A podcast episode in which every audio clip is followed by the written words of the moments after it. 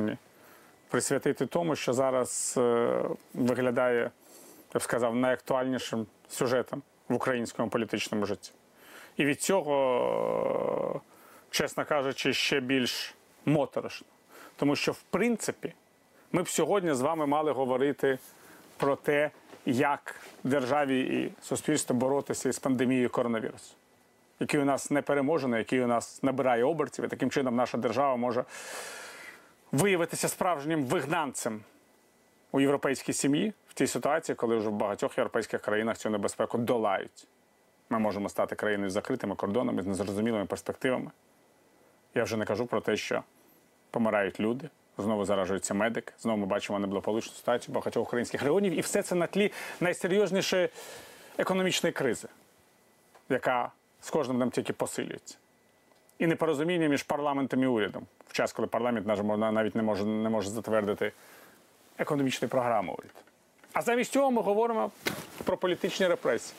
Це все дуже нагадує часи пізнього Януковича, коли держава просто в тартари неслася, а Янукович думав би, як йому боротися із своїми політичними опонентами заради власного виживання і рейтингу. І все це доборолося, докотилося до повного розвалу державних інституцій до Майдану. Дивна ситуація. Але цього тижня ми були свідками двох судових процесів: один над активістом Сергієм Стерненком, інший сьогодні відкладений над колишнім президентом України Петром Порошенком. У нас зараз на зв'язку якраз Сергій Стерненко. Давайте ми перед цим подивимося вирок, оцей, який йому було зачитано. Покажіть нам, будь ласка. Змінити спосіб виконання запобіжного заходу виді домашнього арешту за підозрою Стерненка Сергія Вячеславовича вчинення кримінальних порушень, передбачено частиною 1 статті 15, 2, 203 КП України, заборонив Стерненко Сергію Вячеславовичу цілодобово залишати місце свого фактичного проживання. Ну от зараз е, вітаю вас, пане Сергію. З нами на зв'язку Сергій Стерненко. От. І ми поговоримо з ним про те, що відбувається от в ці дні. Вітаю, ви на зв'язку з нами, так, пане Сергію? Не чує пане Сергій.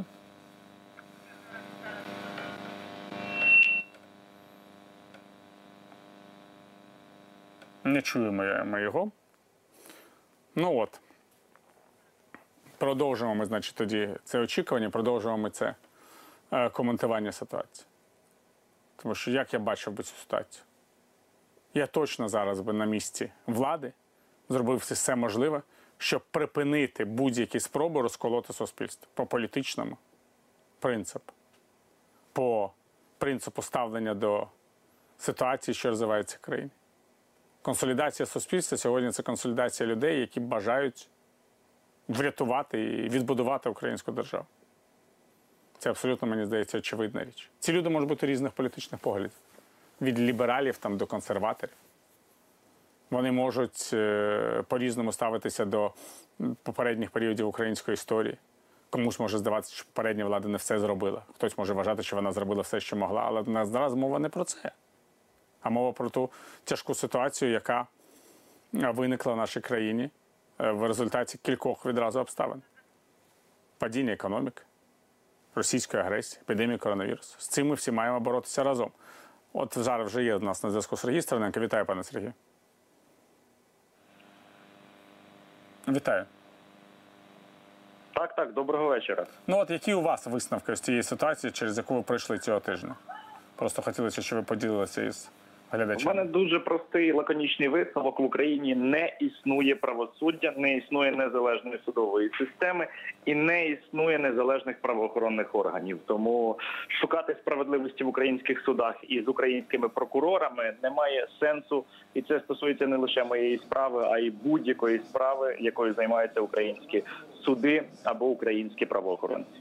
Але погодьтеся, що це не новий висновок, це такий класичний висновок, я сказав, політичний, який я чую в цьому і в іншому ефірах вже впродовж останніх десятиріч. Сказав, виникає питання, що з цим робити. Так, це абсолютно не новий висновок, але проблема в тому, що якщо ми з цього висновку не робимо ні- нічого для того, аби це виправити, це призведе країну для катастрофи до катастрофи рано чи пізно. Що з цим робити? Ну це дуже широке запитання, на яке я сумніваюся, що зможу відповісти в рамках цього ефіру. Як ви поставилися от до цієї, я б сказав, е, співучасті, до цієї солідарності, яка була до вас проявлена під час цього судового процесу? Але вже ви бачили, що там чимало людей, які з вами солідаризувалися, це люди інших з вами політичних поглядів. Чи вважаєте ви, що от можливе таке об'єднання дуже досить різних людей, в яких різні погляди на майбутнє будівництво України? Це таке питання, яке ми задаємо себе е, собі з часів Майдану 2014-2014 років, який також об'єднав людей дуже різних політичних поглядів. Ви зараз дуже правильний приклад навели. Я думаю, що це об'єднання воно відбулось не у зв'язку з моєю особистістю, тому що дійсно було дуже багато людей, які за інших обставин мене могли б і не підтримати, і яким я можу не імпонувати як особистість. А люди вийшли насамперед за своє право. Вони відчули, що кожен з них може опинитись на моєму місці. Відповідно, загроза для мене це і загроза для них усіх. Тому вони вирішили вийти та об'єднатись. Що це означає, на мою думку? Ну мені здається, що це доволі потужний сигнал для е, режиму Володимира Зеленського про те, що його ем, команда працює неправильно. Про те, що у українців з'являється все більше недовіри до Володимира Зеленського та членів його команди, і що ці люди готові виходити на вулицю для того, щоб захищати свої права, тому що державні інституції, як я вже сказав, вони ці права не захищають. І якщо ситуацію не почати виправляти прямо тут і зараз, мені здається, що з часом людей буде виходити на вулиці набагато більше, і термін перебування Зеленського на його посту може суттєво скоротитись. Це можна сказати те, що ви радите президенту Зеленському це розуміти. Це така Е. Я, я раджу і наполягаю, е, щоб пан Зеленський змінив свою кадрову політику і політику щодо невтручання, точніше щодо втручання, яке здійснюється членами його команди у правосуддя та діяльність правоохоронних органів, тому що це може привести країну до катастрофи. Я дуже не хочу, щоб у нас були нові масові протести, якийсь новий умовний майдан. І я прошу Володимира Зеленського не перетворювати країну на тоталітарне диктаторське утворення, тому що це е, обов'язково виведе людей на вулиці. Це матиме дуже погані наслідки, і ем, Зеленський не заради себе, а заради України повинен припинити це свавілля. Давайте уточнимо. Вважаєте, що все це відбувається все ж таки за якимись бажаннями представників оточення Володимира Зеленського, чи просто вони виконують певні розпорядження самого президента, знають його бачення ситуації? Е, Мені здається, що тут треба дивитись конкретно на кожну ситуацію. Як я можу говорити про свою ситуацію, то мені здається, що це е, дії, які інспіровані його оточенням, але обов'язково погоджені з ним. Тому це в жодному випадку не знімає з нього відповідальності. Змінюється лише вид цієї відповідальності, точніше підстави, за яких вона настає. Але і так, і так це відповідальність президента в будь-якому разі. Чи це ситуація інспірована ним особисто, чи членами його команди. Саме Володимир Зеленський несе відповідальність за те, що відбувається в країні, і він сам е, довів ситуацію до того, що саме він повинен нести цю відповідальність, тому що він неодноразово публічно демонстрував, що він може втручатись в роботу правоохоронних органів, там як він дзвонив Баканову, наприклад, що він може лізти в сфери, які не є його компетенцією, і де в нього немає жодних повноважень. Е, Що міністра Авакова призначали на його посаду під особисту відповідальність президента. Ну, якщо президент у нас так е, багато за що відповідає, то він повинен відповідати і за негативні наслідки його втручання у інші гілки влади. Дякую, пане Сергію, за е, це включення. Продовжуємо нашу програму відразу після паузи на телеканалі Еспресо.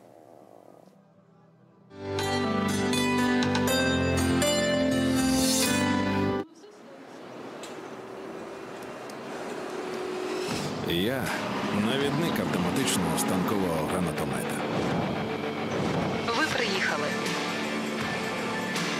Для виконання бойового завдання я маю отримати ціль,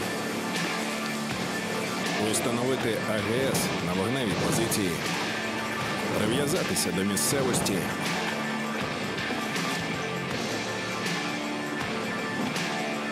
навестись, Маршрут побудований.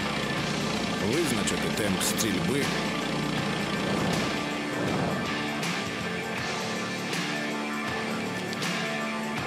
Дістати команду про відкриття вогню та покласти боєкомплект точно в ціль. Робота є робота. Де б я не був.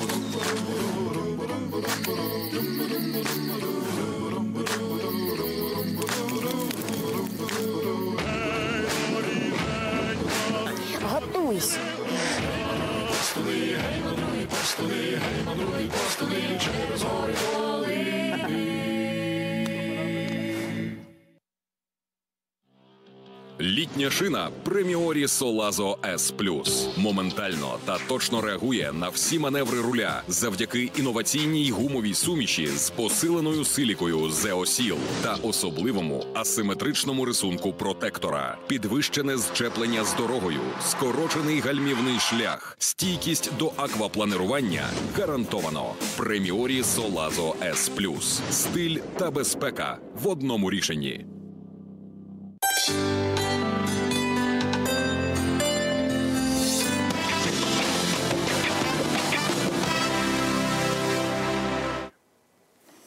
Продовжуємо програму Політклуб на телеканалі Еспресо. Гостя нашого сьогоднішнього ефіру народні депутати України Марина Бардіна, фракція Слуга народу, Ярослав Рущишин, фракція Голос Микола Княжицький, фракція Європейська е, Солідарність. Ми почали нашу програму із суду над громадським активістом Сергієм Стерненком. Сьогодні відбувся ще одне судове засідання. Перенесено, щоправда, на 1 липня над е, п'ятим президентом України Петром Порошенком, який з зали суду звернувся до свого спадкоємця на посаді президента України Володимира Зеленського. Давайте подивимося. Я наголошую, політичні ігри треба закінчувати. Володимире Олександровичу, дорогий мій, вас ніхто не боїться.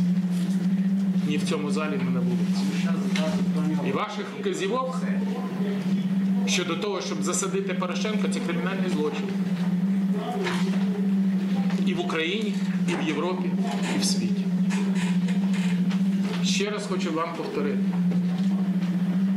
Я і моя команда дуже любить Україну. Ми шануємо і поважаємо інститут президентства. Ви для нас не ворог, і нас не треба боятися.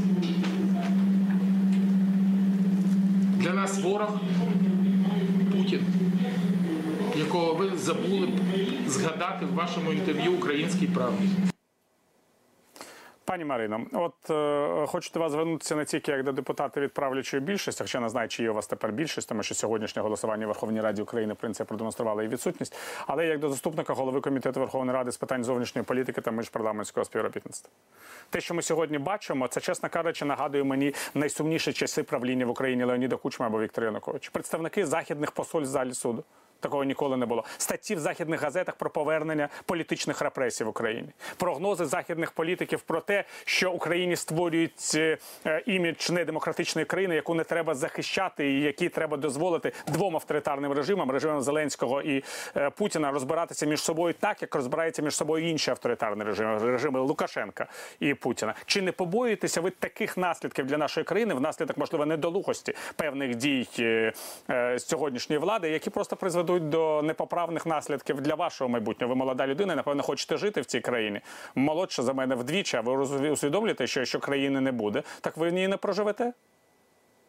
Доброго вечора. Вітаю. Я насправді в своїх е, поглядах і позиціях не настільки радикальна, і з вашого е, дозволу відреагую на декілька речей. По перше, я не погоджуюся з тезою щодо відсутності е, в слузі народу монобільшості, тому що сьогодні був мені здається чудовий приклад того, коли голосували законопроект про референдум, і 228 голосів за нього дали саме фракція Слуга народу. Тому показник він цифрами безпосередньо е, зображений. Що стосується справи Стерненка, так само дозвольте відреагувати. Е, чому це важливо? Тому що я членкиня е, відповідної тимчасової слідчої комісії в парламенті, яка вчора звітувала Публічно щодо результатів своєї піврічної роботи, і тут е, по справі Стерненка окремо, якщо говорити, для нас е, дуже чіткі висновки зроблені щодо е, неналежного чи неповного розслідування у справах кримінальних провадженнях, які відкриті навколо особистості пана Стерненка. Тому що, як ми знаємо, відкрито чотири кримінальні провадження по всім трьом нападам на пана Стерненка. Але на жаль, станом на сьогодні ми не маємо відповідей ні е, в першій, ні другій, ні в третій справі. Так хто ж замовляв, хто здійснював і організовував напади на пана Стерненка. Тому я тут неодноразово говорила і до очільників правоохоронних органів особисто про те, що необхідно в усіх кримінальних провадженнях, на мій розсуд е, людини, яка є депутатом, яка займається політичною діяльністю, рухатися логічно від першої події до другої, третьої, і, і з'ясовувати так само на що і за яких обставин була реакція пана Стерненка. Е, Ми так само в своєму звіті прописали. Низку е, коментарів, що стосуються усіх розслідувань, це є в публічному доступі, можна ознайомитись. Що стосується справ е, відносно Петра Олексійовича, дивіться, я прихильниця того, що е, в жодній країні не може бути ніяких політичних переслідувань. Тому для мене в будь-якій справі, чи це стосується президентів, чи це стосується депутатів, громадян будь-кого, важлива юридична доказова база. Лише докази здатні дати відповіді на всі питання. Та і я очікую в результаті розслідувань. А наскільки нам відомо, там близько 20 е, е, проваджень порушено зараз. Я очікую на прозоре, зрозуміле розслідування у цих провадженнях. Все, тобто я за об'єктивне, прозоре е, процес в першу чергу. Дякую, пане Микола. От е, наскільки вас влаштовує така от позиція, зайнята пані Мариною, яка просто виступає за прозоре об'єктивне розслідування тих звинувачень, які висунуті проти п'ятого президента України е, пана Порошенка. Ну і звичайно, от ви чули, що пані е, Марина також по справі Стерненка має також досить виважену позицію, яка говорить про необхідність е, реалістичного ставлення того, що відбувається навколо нього. Ну е, пані Марина просто не хоче жити в європейській Україні, бо пишається тим, що голосувала за закон про референдум, який абсолютно путінським, суперечить європейській традиції, європейським нормам, дозволяє фальсифікувати результати будь-якого референдуму через так зване електронне голосування, яке всупереч конституції регулюється не законами, а рішеннями лише ЦВК. Це звичайно інше питання, але це просто жахливий закон, який приведе до розвалу України і робиться за аналогією російських путінських законів. Готовий про це говорити. Питання було ваше про інше. Питання було про те, як про яке прозоре розслідування і чого ми можемо говорити. Петрові Порошенку інкримінують те, що він призначив, що він навіть не призначив, а когось примушував до того, щоб хтось Керівника служби зовнішньої посаду. Так, на, на посаду свого заступника, хоча Порошенко має право призначати і першого, і другого. І коли схожі звинувачення були на адресу цього керівника служби зовнішньої розвідки колишнього, то той же суддя Вовк, який сьогодні розглядав справу Порошенка, цю справу закривав і казав, що там немає складу злочину. Це абсурдна справа. Зрозуміла не те, що депутату, бо депутат все ж таки має мати вищу освіту, вміти читати про що є справа. А будь-якому навіть не юристу початківцю, а студенту старшокурснику, що це абсолютно абсолютно чисте політичне переслідування, і саме тому посли європейських країн в Україні зробили свої заяви про те, що політичне переслідування це саме тому посадовці європейського парламенту, і пан Кобілюс, і пан Ващиковський, і багато інших високопосадовців, і колишній посол Ващук. І е, Расмусен і багато інших людей прямо назвали цю справу політичним переслідуванням. Вони її прочитали. А якщо ми довіряємо цим людям, я їм довіряю, я їм вірю, я сам її читав. Тому мені немає що заперечити пані Марині. Просто мені хотілося, щоб молоді люди знаходили в собі сили бути чесними. Я переконаний і знаю, що в слузі народу, як і в кожній іншій фракції, такі люди є. І я переконаний, що Марина, врешті-решт, буде серед них. Е, Я хочу звернутися до пана Ярослава Рощишина. І от е, сьогодні ваша фракція виступила із заявою, яку багато обговорюють зараз. е, Заявою можна сказати солідарності з правою з Петром Порошенком і з Сергієм Стерненком. Але в цій заяві є пункт, який я хотів, щоб ви нам пояснили. Ви говорите про репресивну систему з правоохоронців та суддів, вибудовану Порошенком. Саме Порошенка. Тобто виходить, що після майдану 2014-2014 років в країні почала будуватися репресивна система правоохоронців і суддів, а не реформа правоохоронної судової системи. Я просто хочу зрозуміти це чи так це, чи це не так. А до цього часу можливо не було репресивної системи за часів Януковича. Була демократична система, ну зруйнована очевидно майданом і Порошенком. І от така репресія. У нас на нас чекає після нашої з вами перемоги на майдані, пане Ярославе. Я не знаю, ну як як це трактувати? Е, Дякую. Я також не знаєте, не надто задоволений тим текстом цієї заяви. Я її побачив правда пізніше вже і не, не мав не мав змоги вплинути на, на це все. Але тим не менше, е, швидше всього тут керувалося тим, що бачите, з одного боку, з одного боку, той, хто керує правоохоронними органами, зараз сидить міністром. А той, хто той, хто відповідно формував свій час і, і де, де міністр. е, Внутрішніх справ був за за Петра Порошенка. Він ж далі, далі залишається зараз е, відповідно е, провадити цю е, Пане, свою пане Ярославе, мені б не хотілося і це вам нагадувати у присутності пана Княжицького, але пан Аваков був міністром від партії Народний фронт, а не від партії Петра Порошенка. Це був коаліційний уряд. Ні, ні, я, я, я, я не мав на увазі від якої політичної сили він був е, представлений. Я мав на увазі за якого президента він був е, е, в уряді, і це однозначно. Я, я, я не погоджуюсь з таким трактуванням, е, але але воно напевно ноги ростуть звідти. І я також згоден, що це є однозначно, і я відчув сьогодні. І ця історія нам пов- повторює попередні часи, що це є політичне переслідування, оскільки людей публічних, людей, до яких легко доступитись, яких видно, яких легко легко запросити до суду, набагато е, простіше е, відволікти увагу е, суспільства на і діючи діяти в свій спосіб на чимось іншим. Я чесно кажучи, в мене склалося враження сьогодні. Я говорив е, Миколі вже що насправді і, оці рухи навколо мови, і навколо навколо е, п'ятого президента е, України. Е, в мене склалося враження, що відволікають нас від чогось важливішого, що, що відбувається. Але е, він мене переконав, що ні, насправді це діється дуже так е, по-сокирному, в грубо порушуючи відповідно права людей, і взагалі слідство виглядало не надто переконливим сьогодні на суді. Пані Марино, я думаю, що якщо пан Микола за- за- зачепив цю історію законом про референдум, е, е, який він вважає не європейським законом, який може призвести до розколу України, законом, який фактично перетворює український референдум на таке популістичне знаряддя для е, подальшої дестабілізації ситуації в нашій країні, то ви звичайно маєте на це відреагувати як людина, яка проголосувала за, а не проти цього закону, разом із дійсно більшістю ваших колег з фракції Слуга народу, і ви фактично безпосередньо відповідаєте за ухвалення цього закону і за можливі його наслідки. Будь ласка. Так, крім того, я е, хочу е, пан пану Миколі сказати, що те, що я підтримую законопроект про референдум, не означає, що я не хочу європе- європейського майбутнього е, Україні, тому що я, як молода людина. Першу чергу прийшла для того, щоб працювати на розвиток України. Да, я би не займалася правами людей з інвалідністю, я би не займалася питаннями рівності жінок і чоловіків, питаннями протидії домашньому насильству, якби я не хотіла європейської України. Та і так само не працювала б напевно в комітеті з міжнародної політики, де дуже яро відстоюю співпрацю з нашими європейськими колегами і процеси євроатлантичної інтеграції як такої. Е, Тому давайте бути більш об'єктивними в своїх судженнях, будь ласка, відносно е, одне до одного. Що стосується Я вам хочу сказати, пані Марино, що біографія ніколи не є е, ілюстрацією того, що може бути з людиною далі. У мене є прекрасна приятелька в Росії, ну колишня приятелька, справжня правозахисниця.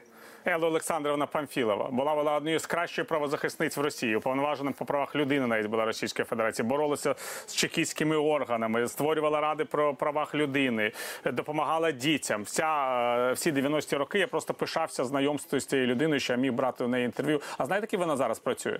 Вона голова Центральної виборчої комісії Російської Федерації, готує референдум під Путіна. Так що з людьми іноді буваються якісь метаморфози. Можна в 25 років бути е, громадянською активісткою і захищати права людини, а в 50 років захищати диктатора. Я це вже бачив неодноразово. Я просто хочу, щоб з вами цього не відбулося. Ну, Продовжуйте, будь ласка. Ну, Я вас запевню навіть, що ми зустрінемося через 5, 10, 15 років, і ви побачите мене тою ж, напевно, досвідченішою лише, як я є зараз. Олександровна мені це ще обіцяла. Продовжуйте, будь ласка, пані Ви спростовуєте мої, е, мої як Ні, ні, ні, ні в якому разі. Я хочу з вами зустрітися, а головне через 25 років. Давайте так. Що на моє 80-річчя ви прийдете і скажете, що ми живемо в європейській Україні, і ви в цій європейській Україні не були головою центральної виборчої комісії, яка готувала шостий термін президента Зеленського. Я хочу сказати одне: що сьогодні, і це можна судити по моїй діяльності. Я докладаю максимально зусиль для того, щоб Україна ставала європейською країною, як мінімум у сфері забезпечення прав людини. Окей, я перепрошую. Я не хочу. Я, я зараз порушив всі журналістські правила, перейшов на особистості. Я перепрошую. Продовжте, Так. пані Марино, не хочу вас обмежувати. Що стосується референдуму, Мгм. знову ж таки ніякої зради немає. Дивіться, наш е, проект читав АЙФЕС. Це міжнародна і, і, і міжнародна організація, яка досить визнана в Україні, з якою працювали і попередні уряди, парламенти, і так само наш продовжує співпрацю. Друге, це венеціанська комісія. Ми знаємо, що завжди українські парламентарі, яка б ситуація не була, де треба правова експертиза, звертаються туди. В нас так само є оцінки і коментарі. Друге, цей законопроект прийнятий в першому читанні. Тобто зараз у усіх депутатів без винятку є можливість подавати пропозиції, переглядати, що кого не влаштовує, де треба що удосконалити, подавати пропозиції. Ми їх будемо розглядати на комітеті в парламенті, і побачимо, в якому вигляді цей законопроект дійде до другого читання. І будемо ми його підтримувати, е, чи не будемо, чи змінювати різними поправками і так далі. Тому говорити зараз про якусь зраду це абсолютно неправильно. Давайте давати можливість українцям все таки і інструмент народовладдя. В нас норма прописана в конституції. Конституція в нас якого року проголосована з нормою цією. Але на жаль, закону інструменту, який вводить в дію можливість референдуму, а отже, і волевиявлення українського народу, його немає. Тому я би тут на місці наших колег, які були з парламенту в парламент так само і не займалися цією законодавчою діяльністю. Я би навпаки об'єдналася і допомогла зробити такий законопроект, який не викликає і у них, зокрема, запитання. Я тільки за конструктив і співпрацю. І зараз до другого читання у всіх є ця можливість. Будь ласка, пане Миколо, можете відреагувати. Ви ж хотіли говорити про референдум. Поговоримо всі втрьох про референдум. Ні, я не дуже хотів. Я просто хочу сказати, що нас все ж таки красять не особи, не, не, не, не, не особиста справді біографія, а ті кроки, які ми чинимо. І коли я справді бачив сьогодні пана Ярослава Рошишина в суді разом з паном Костенком, це наші колеги з голосу. То ясно, що мені може бути неприємно щось, що написано в якійсь заяві, але вдячний цим людям за те, що вони туди прийшли. Це справді демократичні політики, хоч і з іншої політичної сили, і нам справді треба стояти пліч опліч разом всім представникам демократичних сил. Шкода, що там не було представників слуги народу, що не було такої європейського політика Марини, тому що це чис- чистої води політичні переслідування, про що європейські політики сказали. Якщо говорити про закон про, про референдум, то не можна голосувати за будь-який абсурд, а потім казати в другому читанні ми його поправимо. Е, очевидно, що як я вже говорив, референдум проводиться з чітко визначених питань. В низці країн це лише питання зміни до конституції. Ще в частині це питання суверенітету і ратифікацій. В цьому референдумі, в цьому законі необмежене поле проведення цього референдуму. Наша країна різна. Уявіть собі, що росіяни втручаються в цю електронну систему, яку створив хтось. Поза законом, тому що не законом всупереч конституції вона регулюється і проголосує за нас. Уявіть собі, яка різна наша країна. Завтра можна буде через цей референдум скасувати закон про мову, наприклад, який і так хочуть скасувати слуги народу в особі колеги Бужанського. Але для цього навіть не треба буде голосувати. Вони просто його фальсифікують і це абсолютно спокійно зроблять. Я ще раз кажу, це жахливий законопроект, і треба речі називати тим, чим вони є. Бо коли є прогресивні проєкти від е, слуги народу, очевидно, європейська солідарність їх підтримує. І деякі проєкти і ініціативи пані Марини підтримані були європейською солідарністю. Але коли це жах, то треба жах називати своїми справами. Коли це мужність е, і чесність зі сторони пана Рощишина і пана Костенка, треба це називати своїми словами. А коли це політичні переслідування Петра Порошенка, треба про це теж сміливо говорити. Пане Ярославе, а ваша думка про цей закон? Ну, ми голосували проти проти всіх трьох законів, і причина була така, що е, так ми чекали, що президент винесе цей законопроект, оскільки це були його обіцянки. і Він е, називав цей е, законопроект як один з першочергових, які мають зайти у Верховну Раду. Але з, з другого боку, відповідно, е, час, який був стриманий на підготовку цього законопроекту не е, пішов на користь, оскільки в зал винесений документ, який досить не дає чіткої відповіді, відповіді а які саме питання можуть виноситися на, на референдум. Добре, конституцією передбачено, що три е, питання не можуть виносити на, на референдум, але тут, якщо говориться про скасування е, законів, ну це вже пряме порушення конституції, оскільки закони приймаються парламентом, і це визначено е, в е, конституції. Тобто я також переслідую ті самі острахи, що і е, е, мій попередник з приводу того, які закони можуть тоді на референді відмінитися. І звичайно, що, що навіть політи, навіть економічні закони економічної свободи і такі чи можуть спокійно в, в часи, коли дуже легко е, люди маніпулюються е, приватними е, засобами масової інформації, які ми знаємо в яких руках, це досить небезпечно в теперішній час. Тому цей інструмент дуже небезпечний. Його треба дуже чітко виписати, прописати. І я не знаю, чи друге е, читання дасть змогу відрегулювати ці всі питання. Швидше всього, ні. Отже, ж треба попрацювати над новим законопроектом про референдум. А ви, пані Марино, бачите в е, цьому законі те, що треба змінювати до другого читання? Чи вас він влаштовує в такому вигляді? Е, По-перше, я хочу сказати, що е, в парламенті є представник президента України, пан Руслан Стефанчук, який власне і організовував роботу по написанню цього законопроекту. І е, пан Руслан досить відкрита людина і професійна людина, що важливо.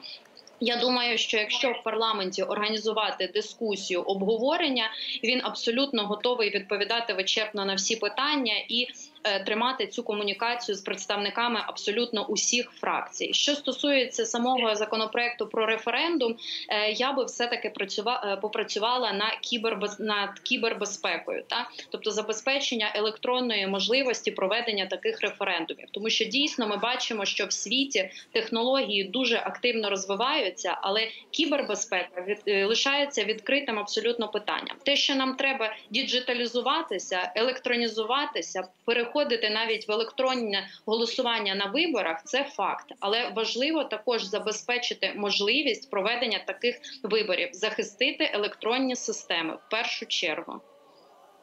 Пане Миколо, бачите, просто мова йде про прогрес, а не про підкоп, підкоп по демократії. я ж говорю про конституцію. Механізм це голосування і функціонування цієї електронної системи, якщо вона буде, повинен регулюватися законами, а не підзаконними актами. Це те, що ми маємо змінити в законі, якщо говорити фахово. Знаєте, яка е, електронно найпрозоріша, на- на- найрозвинутіша країна Китай. Там завдяки електронній системі слідкують за багатьма громадянами, ставлять їм індекс доброчесності в залежності від того, як вони переходять вулицю, які сайти чи газети читають. Тому питання не в не, не в забезпеченні електроніки, а в забезпеченні демократії. Бо здається, я навіть у вас, пане Віталій, читав е, статтю про Швейцарію і про швейцарські референдуми, де, де е, немає опозиції. Тому, е, коли збираються, роблять уряд національної єдності, а там всі уряди такі, тому що всі партії входять в уряд, і вони не можуть між собою домовитися і вирішити якесь питання, то вони виносять це питання на обговорення і має проголосувати за це між іншим дві третини кантонів. Наш закон, до речі, говорить про те, що має проголосувати дві третини адміністративно-територіальних одиниць. Хоча конституція називала говорила про те, що області мають голосувати. Що таке адмінтеродиниця? Це і область, і район, і місто Київ, і Крим, і село може бути адміністративно-територіальною одиницею. Тобто цей е, законопроєкт виписаний таким чином, що під цей референдум можна загнати все, що завгодно на будь-якому комп'ютері, намалювати будь-який результат, і завтра приєднати Україну до тумби-юмби, позбавивши її суверенітету і посилаючись на закон про референдум. Тому це дуже небезпечна і абсолютно безвідповідальна річ подавати такий законопроєкт. А ваші, які будуть зауваження до другого читання, пане Ярославе? Ну, я згоден з попередницею моєю, що там треба було би треба було би попрацювати над електронним. Е, але найголовніше це треба чітко визначити питання регулювання суспільні відносини, які регулюються тим законом, оскільки всі питання на референдум однозначно виносити не можна, і звичайно допрацювати електронну частину треба також. Я хочу ще до однієї теми повернутися зараз. Сьогоднішньої теми, яку всі обговорюють. Е, Це е, нові звинувачення на адресу Петра Порошенка. Це е, те, що розслідування державного ДБР, державного бюро розслідувань з приводу розпалювання міжнаціональної ворожнечі у зв'язку з е, отриманням Україною Томосу. Це підтверджено, що таке розслідування відбувається. І от ви, пані Марино, можете зрозуміти логіку таких розслідувань? Може, це теж кримінальне розслідування? Так, дивіться, я е, читала коментар е, пані генерального прокурора, яка сказала, що це провадження відкрите за рішенням суду. Тобто, це абсолютний е, за- законний, законо, прописаний в законі механізм, коли суд може зобов'язати той чи інший правоохоронний орган відкривати кримінальне провадження. Тобто, це не означає, що там були якісь порушення, чи їх не було. Ні, тобто було звернення певної особи до суду, і суд зобов'язав. Як далі буде розвиватися це провадження, які будуть в ньому відповіді? Ну це можна побачити лише з часом. Зараз же я не бачу тут ніяких е, переслідувань е, чи цькувань тощо. Це абсолютно здорова, зрозуміла процедура, коли е, СБУ відкриває провадження по рішенню суду. Інакше не могло бути, бо це було б порушенням закону з боку правоохоронного органу. Пане Миколо, це на вашу думку, те теж вважаєте, що це просто процедурний момент, який використовується, можливо, політиками? Ні, я, я підозрюю, що можливо є декілька таких справ, тому що я читав якраз е, листа е, і пост пана Добкіна, який сказав, що це прокуратура порушила за його е, зверненням. І там написав Петя, будеш сидіти за Томас, і щось ще таке. Тобто, там ні про які рішення суду, мені здається, пан Добкін не писав. Може, є ще інше е, провадження відкрите за рішенням суду, тому що проти Петра Порошенка відкрито взагалі то 27 проваджень. Серед них і провадження за хуліганку, і провадження за те, що українські кораблі українською територією, е, коли пересувалися, були атаковані росіянами. І таких проваджень абсолютно безглуздих є безліч. Це не провадження, які стосуються якоїсь корупційної діяльності, це провадження, які стосуються. Е, Насправді посадових обов'язків президента в даному випадку Петра Порошенка і його патріотизму, його сміливості, його відповідальності, того що він брав на себе якісь такі е, політичні рішення, які інші просто боялися е, взяти. І насправді ці провадження лише за те, що він перший почав будувати сильну Україну, і перші п'ять років, е, коли він був президентом, ця сильна Україна розбудовувалася. І саме за це його переслідують всі, починаючи від пана Добкіна і завершуючи пані Венедиктову, яка сьогодні абсолютно якось незрозуміло сказала, що не буде засідання суду. А воно відбувалося, прислала туди людей, е, ДБР, яке постійно фальшує своє місце знаходження, і всі державні органи. Між іншим, е, ці державні органи вони такі, тому що до них повернулися люди часів Януковича. Ось колишній адвокат пана Єфремова, пан Смірнов, заступник керівника офісу президента, якраз який відповідає за силові органи. Ми чули, здається, його розмови на так званих плівках труби, і маємо багато інших доказів втручання в діяльність цих органів і самого президента Зеленського, який говорив, що на 100% мій генпрокурор, і пам'ятаємо висловлювання пана Рябошапки, який називав е, справи проти Порошенка повним трешем. Хоча до цього Зеленський його називав повністю своїм пана Рябошапку. Так що так ми маємо ситуацію повного дисбалансу в правоохоронній системі, повернення людей Януковича, порушення прав людини і політичних переслідувань. Коли ці політичні переслідування стосуються Томасу і тих е, справ, які стосуються релігії і віри, за які е, кожен українець, про які кожен українець мріяв століттями, то очевидно і віками, то очевидно, це просто жахлива ситуація. Пане Ярославе, а що ви взагалі думаєте про це от нове провадження? Бачите, я. Я почув про цю інформацію. Я почув на суді, і тому ще не мав часу звернутися до перших джерел для того, щоб скласти своє враження. І мене дуже цікавить власне мотиваційна частина цього документу. Що там написано? Мотиваційна мене- частина там пов'язана з тим, що діяльність пана Порошенка заважала діяльності Української православної церкви Київського патріархату, яка очолювана колишнім патріархом Філаретом. Але це інша справа, пане Віталій. Є Інша? ще одна справа Да. порушена, як стверджує Добкін за його зверненням в прокуратуру, і він друкує зараз це звернення. Давайте я не можу навіть розібратися сам, пане Ярославе, до кінця. Так, так, але але бачите, я, я більше скажу про, про, про наслідки цього всього. Напевне, генерування, генерування е, справ. Знаєте, в мене в мене принаймні аналогія проводиться з моїм з моїм станом, коли в 2004 році в мене було там коло 30 судових судових зим, більше 30, і, і як сказали правоохоронні органи, все одно десь втопишся. От і тому вони генерували то постійно так малювали зі стелі ці, ці свої справи. Я думаю, що можливо тут така сама тактика йде, але мене дивує недалекоглядність наших очільників. Це ж просто-напросто все з часом може обернутися проти них. Що ж ми будуємо? Ми будуємо репресивну машину, яка буде кожного наступного президента президента садити в тюрму. Ну це це знаєте, це країна не для життя в майбутньому.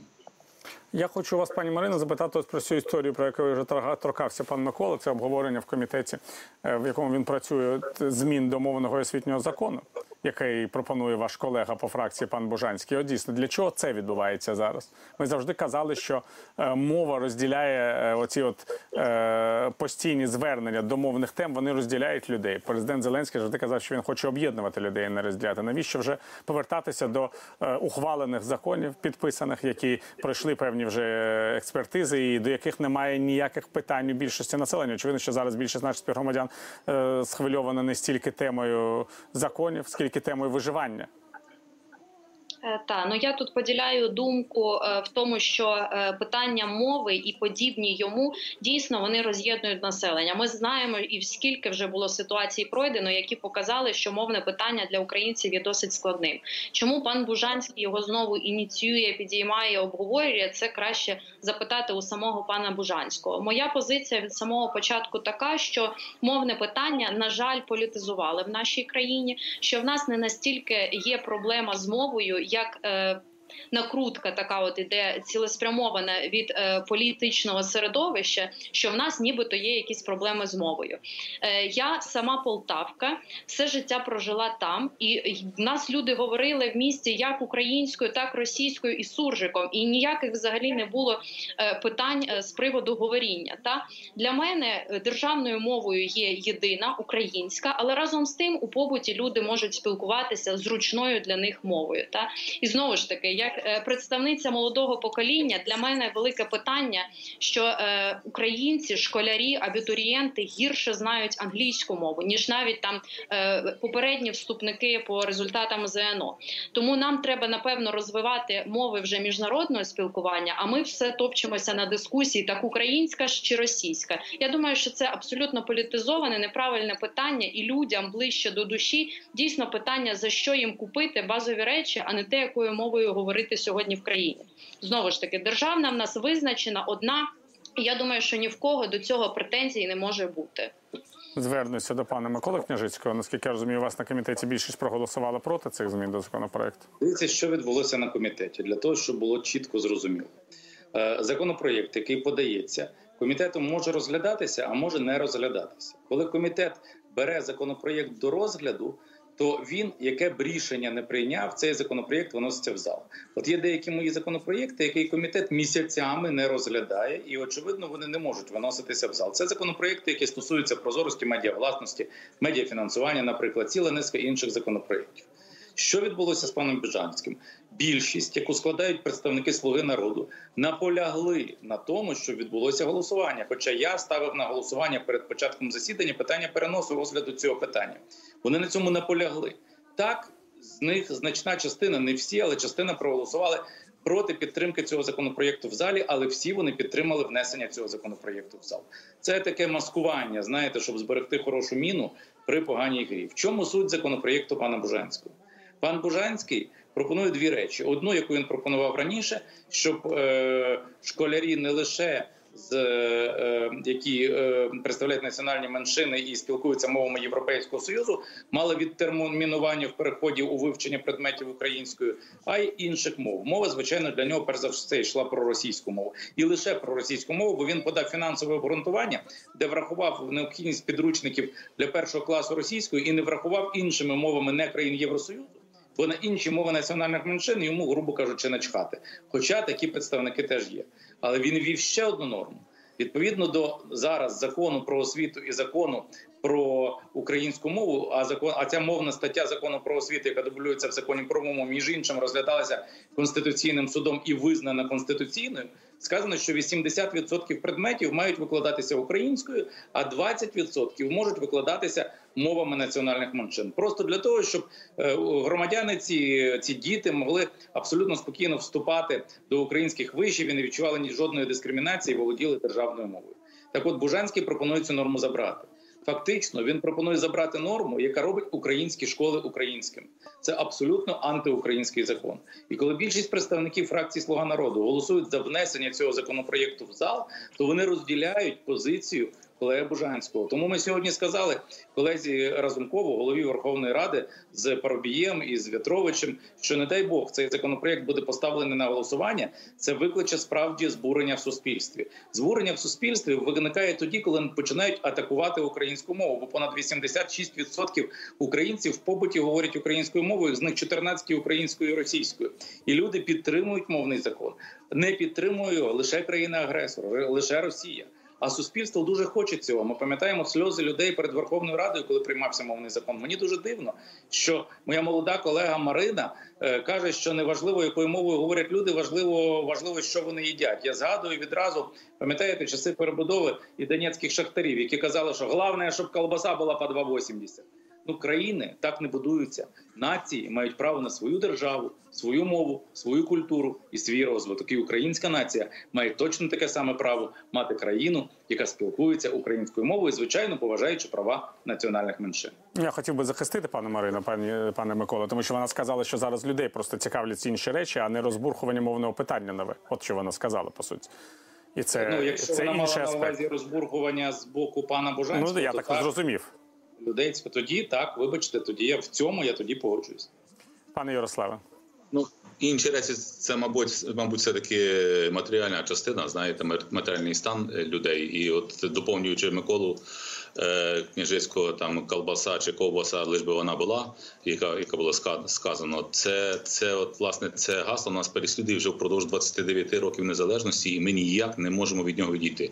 Оце пояснення, якраз я не згоден з моєю колегою е, з таким поясненням, яке яке має значення, лиш би люди добре жили. Має значення, і 28 років нашої історії, попередні 29, даруйте, е, вже довели, що е, існує прямий причинно-наслідковий зв'язок між мовою в Україні і е, національною безпекою. І там, де російська мова панує, там панує руський мір. А ви знаєте далі, що що робиться, і які в нас мотивації були приходу е, завойовників, розумієте, окупантів на, на наші землі, в наші громади. Тому от до, до тих пір, поки ми оце не переосмислимо і будемо мотивацію будувати в інший спосіб, як виходячи з як з національної безпеки, до тих пір ми будемо постійно вкидати оце полум'я і відволікати енергію всього нашого народу на самоїдство, розумієте, один з одним, ніж ніж е, на перемогу у війні з агресором і вирішення інших наших нагальних питань.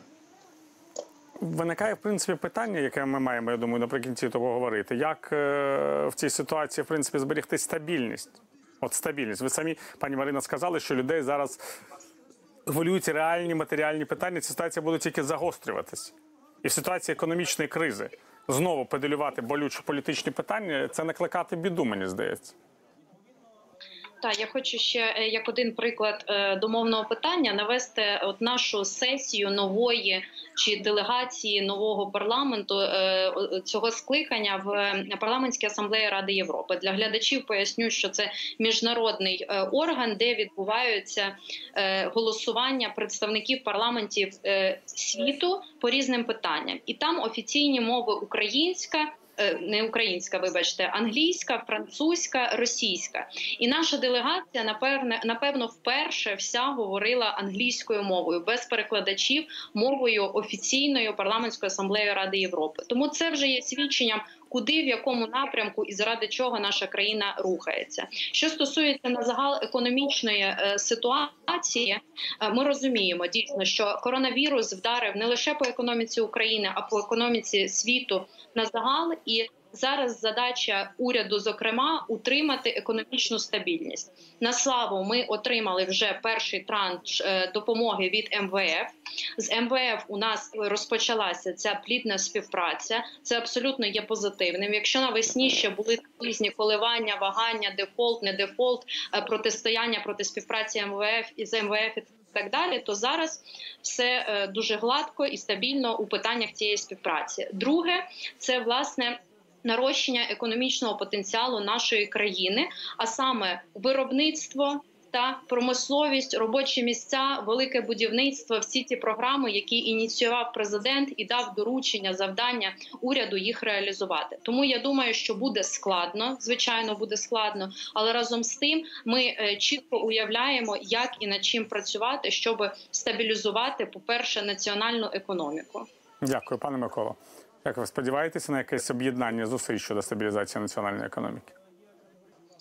Ну мені б хотілося, щоб ці зусилля об'єдналися. Знаєте, давайте подумаємо спочатку про теж об'єднання зусиль щодо стабілізації ситуації з тим же коронавірусом. Ви бачите, що ми вже наближаємося до позначки в тисячах хворих на добу, і тоді ми війдемо в список країн, де найбільше хворих постійно з'являється, і кажуть, що ми про це забули.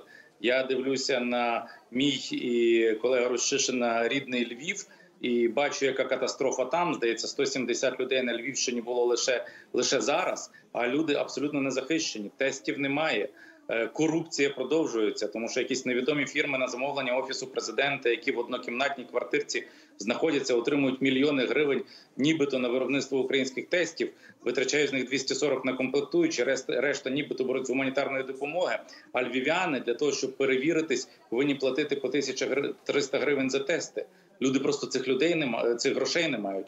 Це справді катастрофа.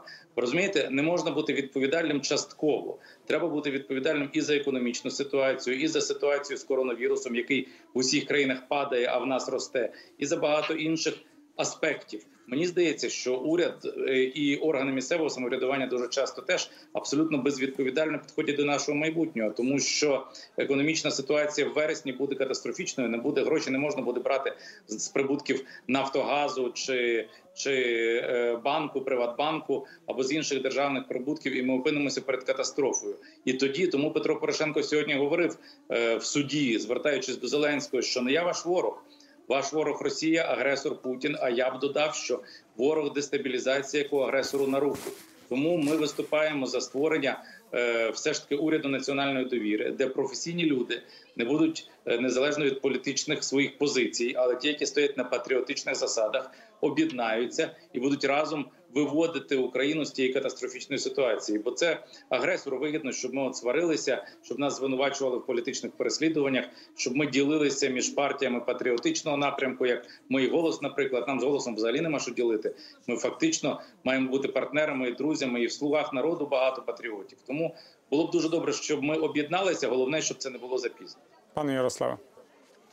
Ну, на ваше питання, чи чи розділюється суспільство так, якби я хотів внести е, проблему в парламент і проблему в суспільство українське, відволікти їх від якихось е, нагальніших проблем, я б це робив постійно. І ми бачимо, що ми що це робиться е, постійно. Все таки, попри те, все, щоб ми не говорили про матеріальну частину, скільки ми не говорили про це, так це важливо, але це ніколи не буде першочергове. Першочергове буде слово, і тільки тоді, коли той, хто буде, тобто. Той, хто дбає про хліб насушний, завжди буде голодний. Нам треба дбати про набагато вищі речі, які нам принесуть благополуччя і не тільки матеріальне. І як правило, матеріальне завжди нас доганяє благополуччя духовне в, в суспільстві. А в даному випадку це якраз нищення українців і стикання е, чолом одне з одним для того, щоб просто провадити свою політику в країні. І те, що це робиться кимось третьою стороною, спеціально показують факти. Там там в Макдональдсі вже якісь якісь проблеми появилися. Тут зразу появляється закон в парламенті. Отже, ж це політика зовнішнього нашого ворога, і ми на жаль піддаємося е, на це постійно. Отже, ж нам треба переходити до забути цю проблему і, і взагалі ніколи до неї більше не повертатися. Дякую. Перед тим як з розпрощатися, е, колеги, я хочу зробити невеличкий сувенір такий для вас, пані Марина. До речі, тому що я згадував про Елу Памфілову цими днями моя е, знайома з Росії, відомий громадський діяч і вчений Ірина Ясіна, написала відкритого листа до своєї знайомої приятельки Ели Памфілової. Я вам просто хочу прочитати уривок, щоб з вами просто цього ніколи в житті не відбулося. Уривок з цього листа він починається розповіді про те, якою відомою правозахисницею, ентузіасткою була Ела Памфілова. Я просто хочу, щоб ми всі послухали, чим це закінчилося. Почитаю мовою оригіналу, щоб не витрачати час. Прости, я никак не могу понять, что заставило тебя так измениться. Это ж какой силой должен быть аппарат убеждения, чтобы умный, опытный человек поверил, что 1 июля мы все должны проголосовать за сохранение русского языка, а не за монархическое, пожизненное правление первого лица. Не понимаю, каким образом ты, а я знала тебя убежденной сторонницей демократии, так рьяно стала отстаивать ценности абсолютной монархии, образца позднего Средневековья. У братьев Стругацких в «Граде обреченном» есть такой пассаж. Там задается вопрос, зачем в царстве абсолютного зла нам оставлена внутренняя свобода? Я для себя ответила. Внутренняя свобода позволяет сохранять чувство собственного достоинства. В нашей стране оно в огромном дефиците. История веков свидетельствует, как выбивали из наших предков это самое чувство собственного достоинства. И вот ты стала одной из тех, кто продолжает выбивать его теперь из наших детей, наших внуков. А без него, без чувства собственного достоинства, обыкновенного человека у нашої родини плохі перспективи. Дякую, друзі, що були в цій частині нашої програми. Це були народні депутати України Марина Бардіна, Слуга народу, Ярослав Рущишин, фракція Голос Микола Княжицький, фракція Європейська Солідарність. Дякую, що були з нами і бажаю вам успіху, друзі.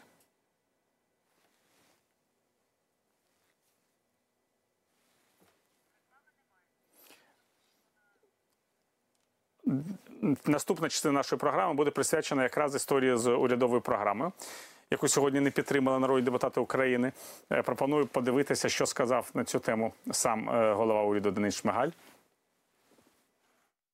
Ми не просили, не гналися, нам не потрібен імунітет. Нам потрібне розуміння, що ми з парламентом можемо виконувати програмні заходи на користь України українців. Це головне. На цьому ставлю знак оклику і говоримо про те, що ми працюємо далі. Документи є, слава Богу, є бажання, професіоналізм е, працювати далі. Але виходить, депутати вам не довіряють, оскільки не захотіли надати цей річний імунітет. Чи як? Це політичне питання. Е, Задайте його депутатам. Хтось довіряє е, уряду, хтось не довіряє окремому міністру. І е, у депутатів є побоюване, що сьогодні, в час коронакризи, коли ви бачили, як змінюються сьогодні пріоритети, як змінюються сьогодні завдання перед міністрами. У депутатів виникають питання: а вдруг прийдеться поміняти якогось швидко міністра, а це неможливо. І ми відверто про ті речі говорили. І це не є секретом, і це є основною, скажімо, такою каменем спотикання, який не дав можливості е, зібрати необхідну кількість голосів для підтримки е, програми, до якої насправді питань нема. Тобто ми по програмі працюємо. Питання були в політичній площині до е, імунітету уряду на період оцих кризових часів.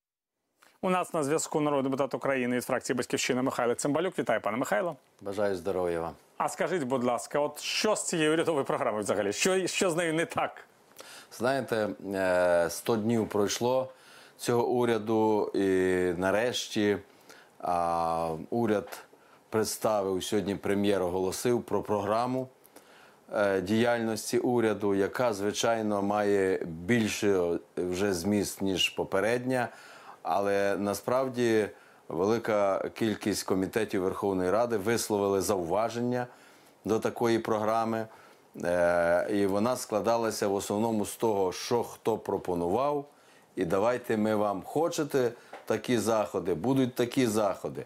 Але основна проблема е, професійна, що видаткова частина не співпадала з дохідною, що далі пропонувалися податкова і митниця нереальні доходи, а дер- дира державного бюджету збільшується. Але е, сьогоднішнє голосування показало, що крім економічної кризи, е, в нас в державі е, ми спостерігаємо початок політичної кризи, нового виборчого процесу, підготовки до місцевих виборів, а можливо і до дочасних виборів парламентських. Насправді е, це не просто так, як сказав е, Денис Шмигаль, що все нормально, ми продовжуємо роботу. Уряд вважається напіввідставленим, тому що немає ні програми. Те, що е, прем'єр каже про професійність, то є питання, бо не призначені ще і досі керівники декількох міністерств, і це теж є проблема. Е, Крім того, е, знаєте, немає вже 226 у монобільшості. Хоча насправді президент вперше в історії е, новітньої історії України має монобільшість. Бо попередні президенти всі жалілися, що от в Верховній Раді треба з кимось домовлятися, треба формувати коаліцію. А тут є монокоаліція. Верніше була. Бо сьогоднішнє голосування, навіть і вчорашнє, за деякі законопроекти показало, що вже немає 226 голосів, що е, саме законопроекти приймаються за допомогою тих, які е, з інших фракцій дають додатково голоси. Але ж за референдум вони проголосували. Так, за, за референдум справді проголосували, е, бо його потрібно е, скеровувати до Венеційської комісії. Хоча до саме цього проекту є надзвичайно багато питань, і якщо він пройде і друге читання, і далі стане законом, то е, це буде мертвий закон, за яким не можна без волі президента, без того, як влада сформує е, питання, які там можна буде ставити, без позиції ЦВК, які стає, яке стає над органом. е, Центральна виборча комісія. Тобто цей закон не буде мати тієї сили. А зрештою, ще приймуть там ігрові бізнес, ще деякі закони, то вже не буде чого і проводити референдум. Бо так, землю продали е, з, банками одна історія, з іншими е, приватизацією, переліком підприємств теж. Тобто, як на мене, вже запізнілий цей законопроект, і президент його обіцяв одним із перших, а вийшов десь там 160 першим е, по прийняттю. Через те сьогоднішній день, як на мене, війде в історію як такий переломний етап, що він може справді розпочатися такий вже процес підготовки до дочасних парламентських виборів, і весь негатив від того, що відбувається сьогодні в державі в економічному плані. Ми бачимо у реформуванні медицини, в те, що сьогодні навіть ЗНО не можуть провести по-людськи. Я не кажу вже про сільське господарство, про безробіття, яке зростає. Про те, що сьогодні ми влада не може захистити тих людей, які втратили бізнес, а це малі і середні підприємці, люди, які вже втратили роботу і не можуть її знайти. Тобто, ці всі криза наростає і переростає в політичну. Пане Дмитро Лубенець, народний депутат України від групи за майбутнє. У нас теж на зв'язку. Я теж хочу вас адресувати це питання. Що все ж таки відбувається? Добрий, добрий вечір. Програмою Е, уряду, да. Ви, ви маєте на увазі, чому сьогодні парламент не проголосував Так, за програму дій уряду? Так. Ну, по-перше, я хочу пояснити, що е, в першу чергу парламент показав своє відношення особисто до пана Шмигаля е, таким чином. Чому? Бо, як ви знаєте, всі уряди до цього, коли хотіли когось призначити на міністрів, приводили на фракції, їм задавали якісь запитання. А що зараз відбувається? Зараз Шмигаль вирішив призначити одну людину на міністра енергетики, просто призначили ВО. Потім е, розділили міністерства і е, створили нове міністерство охорони е, екологічної охорони навколишнього середовища. Нібито повинні були ми за це проголосувати за цього кандидата. До речі, це єдиний кандидат, який прийшов до нас е, на фракцію і презентував свою програму. І його ніхто не поставив е, його кандидатуру на голосування. Пройшов тиждень, і якусь дівчину, яку е, ніхто в очі не бачив з народних депутатів, теж призначають виконуючи обов'язків. Що відбулося з програмою? Дубль номер один. Шмигаль накидав е, 9 аркушів під гаслом Ми за все гарне проти всього поганого. Такий, знаєте собі, твір старшокласника, і просто поставивши свій підпис, відправив в парламент, показуючи, що так це погано, але куди ви дінетесь, ви і так за це проголосуєте. Перший раз парламент показав, що не все так буде просто. Шмигаль цей натяк, вибачте, не зрозумів. Е, Бо окрім того, що з 9 аркушів е, збільшили розмір до 85, залишивши такі ж самі гасла, ми можемо сказати, що це вже твір ну, першокурсника якогось е, з українських вузів, але теж відправив до парламенту. Е, Саме головне, ніхто навіть не намагався депутатам саме через е, спільну діяльність в наших депутатських комітетах набрати е, як е, варіанти якісь е, компроміси, якісь е, коригування. Саме ну, самі вже не можете написати. Ну то запитайте у народних депутатів. Я можу привести приклад. Е, До речі, наш профільний комітет по правам людини. Я як голова підписав зауваження і відправили на міністра юстиції. Так, от хочу вам повідомити, що жодне зауваження не було враховано. Як вони потім хотіли, щоб ми сьогодні за це проголосували? Вони взагалі е, те, що набрали 207 голосів, це просто е, народні депутати під впливом, наскільки я знаю, е, особисто президента, який приїхав на фракцію до монокоаліції. Всі інші народні депутати жорстко критикували і не збирались за це голосувати. Тому буде дубль номер три. Е, І цей дубль може бути від Шмигаля, який пропрацює дійсно програму, звернеться до народних депутатів. Якщо у нього ще залишиться якась довіра, я думаю, що всі фракції в опозиції, які вони точно вже голосувати ні за який документ не будуть. А можливо, дубль номер три буде нова людина презентувати нову програму. Можу так само сказати, що е, неодноразово піднімалось питання щодо е, медичної реформи, яка призводить зараз до е, негативних наслідків саме через те, що зараз країна перебуває в умовах коронавірусу. Була заява президента, що потрібно відтермінувати другий етап медичної реформи. Степанов, міністр охорони здоров'я, про це ж саме заявив. А де це ми побачили в програмі? Немає. Ну, е, знаєте, таке враження, що е, знову уряд е, показує, що парламент це другорядне. Таке враження, що ми живемо не в парламентській президентській республіці, а в Кабмінівсько-президентсько-парламентській республіці. Думаю, що дуже е, погано Шмигаль закінчить, і є дуже велика ймовірність того, що до місцевих виборів е, він, як прем'єр-міністр, не доживе. Дай Боже йому е, здоров'я. Буде ще, ще один уряд. Я думаю, що цілком ймовірно, що перед початком або навіть перед ем, вже після розпочати місцевої кампанії, все ж таки буде при- прийнято рішення саме з боку президента про те, що потрібно уряд, якщо не весь, то якусь частину, але точно е, разом з паном Шмигалем поміняти. І на нього, знаєте, так повісити весь негатив і на місцевих виборах показувати, що ми зробили висновки. Це був поганий шмигаль. От зараз буде нова людина, дуже е, професійна. Я от хотів у вас, е, пане Михайле, користуючись цією нагодою, запитати все ж таки про загальну цю ситуацію, яка складається в країні з звинуваченнями там на адресу активістів.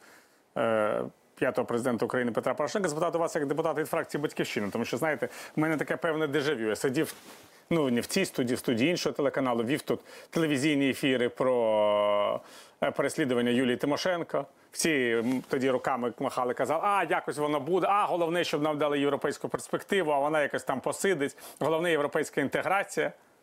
Хай він підпише угоду про європейську інтеграцію. Це найголовніше. Пам'ятаєте ці настрої, так? Так, так. Ну от чим воно це закінчилося? Вся ця історія з суспільною байдужістю до таких речей. Знаєте, я е, хотів би, е, по-перше, висловити співчуття Петру Олексійовичу і його родині. Та, ми Для всі висловлюємо, так. Да, для нього це непростий зараз період. А, в зв'язку з смертю батька, який був відомою людиною, герой України, який багато зробив для України, зокрема для Вінниччини, в аграрному секторі. І це випробування для родини, і те, що Феміда якимось чином не змінила час е, проведення чергового судового засідання, то це, як на мене, не по-християнськи, не по-державницьки, і можна було це все перенести. Але сталося так, як сталося. Тут що важливо? Важливо, щоб правоохоронні органи і судова гілка влади продемонструвала, що в державі відбулася реформа, яка, до речі, розпочиналася при попередній владі. І це однозначно. Крім того, те, що ми бачимо, і те, що можна назовні сказати мені як юристу, то по крайній мірі та криміналь... це кримінальне провадження, яке зараз відоме, воно не має судової перспективи.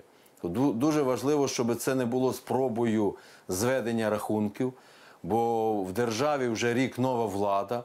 Уже е, президент Зеленський, президент усіх українців, всієї держави, тих, хто голосував за нього, і тих, які голосували за іншого кандидата. Через це це дуже важливо, щоб це не виглядало як зведення рахунків. І дуже вірно ви сказали, пане Віталію, що були в Україні ті часи, коли переслідували інших людей, в тому числі і Юлію Тимошенко, яка пройшла це випробування, і ми пам'ятаємо, як реагувала міжнародна спільнота. Тут дуже важливо, щоб не втратити тих партнерів, які допомагали, е, коли Україні розпочалася війна Росії з нашою державою, тоді, коли розпочиналися ці реформи, щоб ми на міжнародній арені не виглядали як державу, в якій панує не е, сила закону, а закон влади або закон сили. Через те е, я думаю, що е, найближчим часом е, страсті вляжуться, що знайдеться здоровий глузд, і що президент держави е, чітко е, дасть меседж, що все має відбуватися в межах чинного законодавства. А ті, хто сьогодні є керівниками правоохоронних органів, е, суддівської гілки влади, будуть керуватися не політичною доцільністю, не дорученням, не натяками, не вказівкою тих, хто при владі, а чинним законодавством, пам'ятаючи, що за все прийдеться відповідати, бо влади змінюються, а е, закон має бути, е, як кажуть, домінуючим. Через те це випробування не тільки для Петра Олексійовича, для його команди, а це є маркер всьому суспільству. Як реагувати, не кидатися в крайнощі, але висловлювати свою громадянську позицію. Пане Дмитро, ви теж так оптимістично сподіваєтеся, що всі ці притрасті улягуться, і ми знову зможемо говорити про якийсь конструктивний діалог між різними політичними силами, навіть між владою і опозицією? Е, ні, у мене такого оптимізму немає. Е, на мою точку зору, е, по-перше, і президент Зеленський, і монокоаліція партія Слуга народу, коли йшли на вибори, вони постійно розказували, що всі, хто були до них, вони всі негідники, вони всі корупціонери, їх всіх потрібно посадити в тюрму, заграти. А що відбулося насправді? Ну, вся повнота влади у них. Е, Шукали, шукали, і що знайшли? Знайшли, е, потрібно судити п'ятого президента за указ, е, який нібито незаконний, хоча в Конституції прописано, що він може такі укази видавати. Знаєте, з точки зору юридичної науки, все це виглядає як якийсь нонсенс, але тим не менш. Якщо б знаєте, люди насправді е, чекали цього, бо не дарма ці там борди, прийде весна, будемо саджати. Кого посадили? Нікого. Таке враження, що зараз вже потрібно своїх садити. Е, а суспільство все ж таки чекає. На жаль, замість того, щоб знаходити саме економічні злочини, яких теж, повірте, вистачає. Достатньо е, згадати, наприклад, е, міністра фінансів Уманського, який пропрацював тільки три тижні, який зробив публічну заяву, що він подав папери на прем'єр-міністра Шмигаля про те, що щомісяця е, державний бюджет України втрачає близько 5 мільярдів е, гривень через е, схему повернення ПДВ, незаконні такі оборудки. Так, от замість того, щоб розслідувати ці злочини і додати там 60 мільярдів гривень в державний бюджет, пан Шмигаль подав е, на звільнення такої людини. Тому, е, вибачте, я думаю, що це все буде продовжуватись. Потрібно ж якось перекривати е, оці прогалини в економічній сфері якимись іншими інформаційними приводами, в тому числі пов'язаними з попередніми попередньою владою. І це стосується не тільки президента п'ятого Порошенка, це будуть е, інші народні депутати від різних політичних сил, але точно не від слуги народу, всі, хто були е, до них. Саме цікаво, що соціологія показує, що чим більше от в такому руслі привертають медійну увагу до Порошенка, тим швидше росте рейтинг європейській солідарності. Знаєте, таке враження, що слуга народу нібито не розуміє, що вона робить. А, а з іншого боку, ось ось такі соціологічні тенденції ми бачимо. Тому думаю, що все це буде точно продовжуватись, бо на осінь ми чекаємо новий нову хвилю економічних проблем. І я от дивився ефір е, на гостей, які були в вашій студії перед нами. Е, Пані Марина від Слуги народу вона е, так е, дуже захопливо розказувала про співпрацю МВФ. з МВФ. Я б не був би такий, знаєте, оптимістично налаштований, бо нам дали 2 мільярди доларів, а нам потрібно в цьому році віддати 8. І все це потрібно робити, бо в першу чергу ми зобов'язані віддавати свої борги.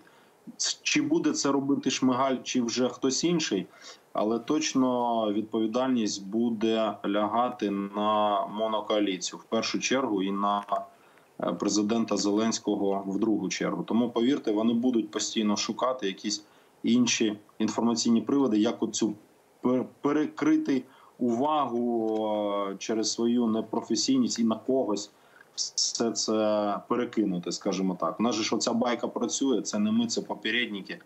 Но воно має тенденцію працювати деякий, тільки деякий час, достатньо короткий. Вже рік, як е, у нас президент, е, скоро у нас рік, як нова Верховна Рада. Тобто, вся повнота у них чого вам не вистачає. Ми вам заважаємо як опозиція. Ну, знаєте, це буде вже скоро дуже смішно виглядати, навіть для них самих. Пане е, Михайло, от в принципі, ви погоджуєтеся з думкою пана Дмитра, що скоро буде взагалі новий уряд, що вересні, якщо буде хвиля нових економічних проблем, то будуть знову змінюватися кадри. І тоді яким чином це все виглядатиме, якщо немає монобільшості для цього? Ну, знаєте, насправді воно так і виглядає. Е, Криза е, наростає. Чому? Тому що уряд не запропонував реальних кроків для стабілізації економічної ситуації. Ми не чуємо і не бачимо, і не знаємо, що планує уряд робити в кожному напрямку. Я вже не кажу про соціальний захист населення. І через те справді в президенту нічого не залишається, як е, змінювати кадри. Е, Тим більше ми бачимо, що немає навіть в цьому уряді ще декількох міністрів. Сьогодні е, хотіли запропонувати кандидатуру на міністра освіти. Там ми ж бачимо, як відбуваються процеси, також хаотично, завершення навчального року, е, проблема з цим ЗНО. Дітей протримали декілька годин е, в напрузі, а виявляється, збій в системі, теж, теж має хтось понести відповідальність. Значить, є інші речі, де закриваються школи е, з лікувальним напрямком, теж невідомо, крайнього не знайдеш. Колега вже казав про медичну реформу. Це так звана друга, другий етап медичної реформи. Лікарні не забезпечені. По протидії коронавірусу ми теж не бачимо, крім е, постійних інформаційних листів від Міністерства охорони здоров'я, немає конкретних речей. Та навіть фонд, який виділила Верховна Рада, проголосувавши, ви, виконаний на вчорашній день тільки на 2%. Тобто кошти виконані на 2%. Все решту вони не знають, що робити. Лікарні далі не забезпечені медикаментами. Національна служба, яка забезпечує е, постачання, теж не комплектована, теж там відбуваються незрозумілі речі. Тобто, виходячи з цього, ми можемо казати, що вже до осені однозначно прийдеться когось робити крайнім. І тут є два варіанти. Перший, що е, або Шмигаль буде підсилений віце-прем'єрами і деякими міністрами, і буде нова програма, і, і затверджена вона в Верховній Раді, або справді президент запропонує іншу кандидатуру, і е, буде новий прем'єр-міністр, е, як е, мінімум до місцевих виборів. А не виключаються і дострокові, дочасні і парламентські вибори. Через те е, тут є ризики, коли ми кажемо про між е, про угоду, яку підписали з МВФ українська влада, і саме програму уряду, то воно не корелюється. Складається враження, що МВФ і угоду підписували з надією, що її ніхто мається на увазі українська влада не планує виконувати. А там є дуже серйозні речі, які стосуються. Е, сказано, сказано оптимізації навчальної мережі, це шкіл. Там сказано, що обмежити фінансування на зарплати вчителям. Там сказано про медичну реформу, що все-таки вона має складатися з доплати за послугу самих громадян. Там сказано чітко, що з 1 липня потрібно піднімати тарифи на комунальні платежі, а суми несплачених коштів зростають. Більше того, вимагається, і українська влада взяла на себе зобов'язання прийняти нові закони, де не за несплату комунальних е, платежів за борги може вилучатися майно. І ще там ряд таких серйозних речей. Е, Це по приватизації. Якщо вже з міжнародним валютним фондом вписується конкретно перелік державних підприємств, які підлягатимуть приватизації, вибачте, хто купляє в період війни і в період такої епідемії. Тобто е, ситуація насправді є непростою, і тут дуже важливо, і ми, як опозиційна сила, готові допомагати владі вийти з цієї ситуації. Ті законопроекти, які пропонуються, які е, йдуть саме на підтримку медицини, е, соціальний захист наших громадян, ми підтримуємо, ми голосуємо. Але тут є інша сторона медалі, що саме наші законопроекти навіть не потрапляють в сесійну залу. Десь там в тиждень один, два, три законопроекти на всю опозицію, а всі решту це лобійські законопроекти влади. Це завершити процес по землі. І ми бачимо, що кожен тиждень є один із законопроєктів. Зараз е, сьогодні не почали. На, мабуть, наступного сесійного тижня почуть вже е, про ігровий бізнес. І тут трапилась така ситуація, що казали нам влада, що цей закон для того, щоб так звані лотереї, які, е, в яких вже почали появлятися однорукі бандити, ці автомати, кажуть, та ні, ми для того, щоб це все врегулювати. А після першого і до другого читання взагалі цю норму вилучили. Тобто лотереї будуть собі працювати, як працювали, а тут хочуть у трьохзіркових готелях встановлювати казіно. Якраз це той законопроект, який потрібен у такий скрутний час, щоб люди, вибачте, виносили останнє, а там не тільки казино, там буквально знову поновлення тих ігрових автоматів. І, і, а у світі вже визнається, що це одна із залежностей серйозних. Через те ми очікуємо, що нарешті президент Зеленський запросить керівників всіх фракцій парламенту, підкреслюю всіх, для серйозної розмови, яким чином підготувати програму виходу з цієї ситуації, яка є. Бо те, що нам обіцяли закінчення епохи бідності, то дивлячись на цю програму, яку хотів, яку хотів презентувати Шмигаль, то після епохи бідності у нас починається епоха виживання. Це неправильно. Тут відповідальні всі, як влада, так і опозиція. І ми готові до такої принципової розмови. У нас є фахівці, які готові долучитись до розробки нової програми. На жаль, поки що в наших, як кажуть, послугах теперішня влада не хоче скористатися. Дякую. Я хочу подякувати гостям цієї частини нашого ефіру, народу депутатам України Михайлу Цимбалюку і Дмитру Лебенцю. Дякую, що були з нами е, в цій розмові. А зараз е, нагадаю, що наші глядачі можуть долучатися до ефіру, ставити свої запитання телефоном та скайпом, е, писати свої запитання. От є. Питання, скажімо, вже е, з Фейсбуку бачу е, від пана Юліана Носкова. Яка глибина кризи може очікувати Україну у разі, якщо спіймаємо другу хвилю епідемії та тотального карантину? Пане Юліане, шановні друзі, у нас не закінчилася ще перша хвиля епідемії. Це треба чітко зрозуміти. Карантин, по суті, пом'якшений тому, що владі довелося робити вибір між бажанням людей запустити економіку. Це дуже важлива річ. І необхідністю продовжувати карантинні заходи, щоб не до- не добитися подальшого розповсюдження епідемії. Економіка не запущена, епідемія продовжується. І треба зрозуміти ще одну річ, яка має теж бути дуже важливою. Якщо у нас буде зростати кількість заражень, владі все одно доведеться робити принаймні в певних регіонах жорсткий карантин. А кордони України із зовнішнім світом будуть закриті не нами, а зовнішнім світом. Замість того, щоб мати можливість е, змін е, в, е, в країні, ми будемо мати фактично репутацію такого заразного такого табору в центрі Європи. Це дуже небезпечно. Однак найважливіше, що я хотів вам сказати, криза почалася не з коронавірусу. Це прямий наслідок діяльності е, чинного президента і урядів, які він формував.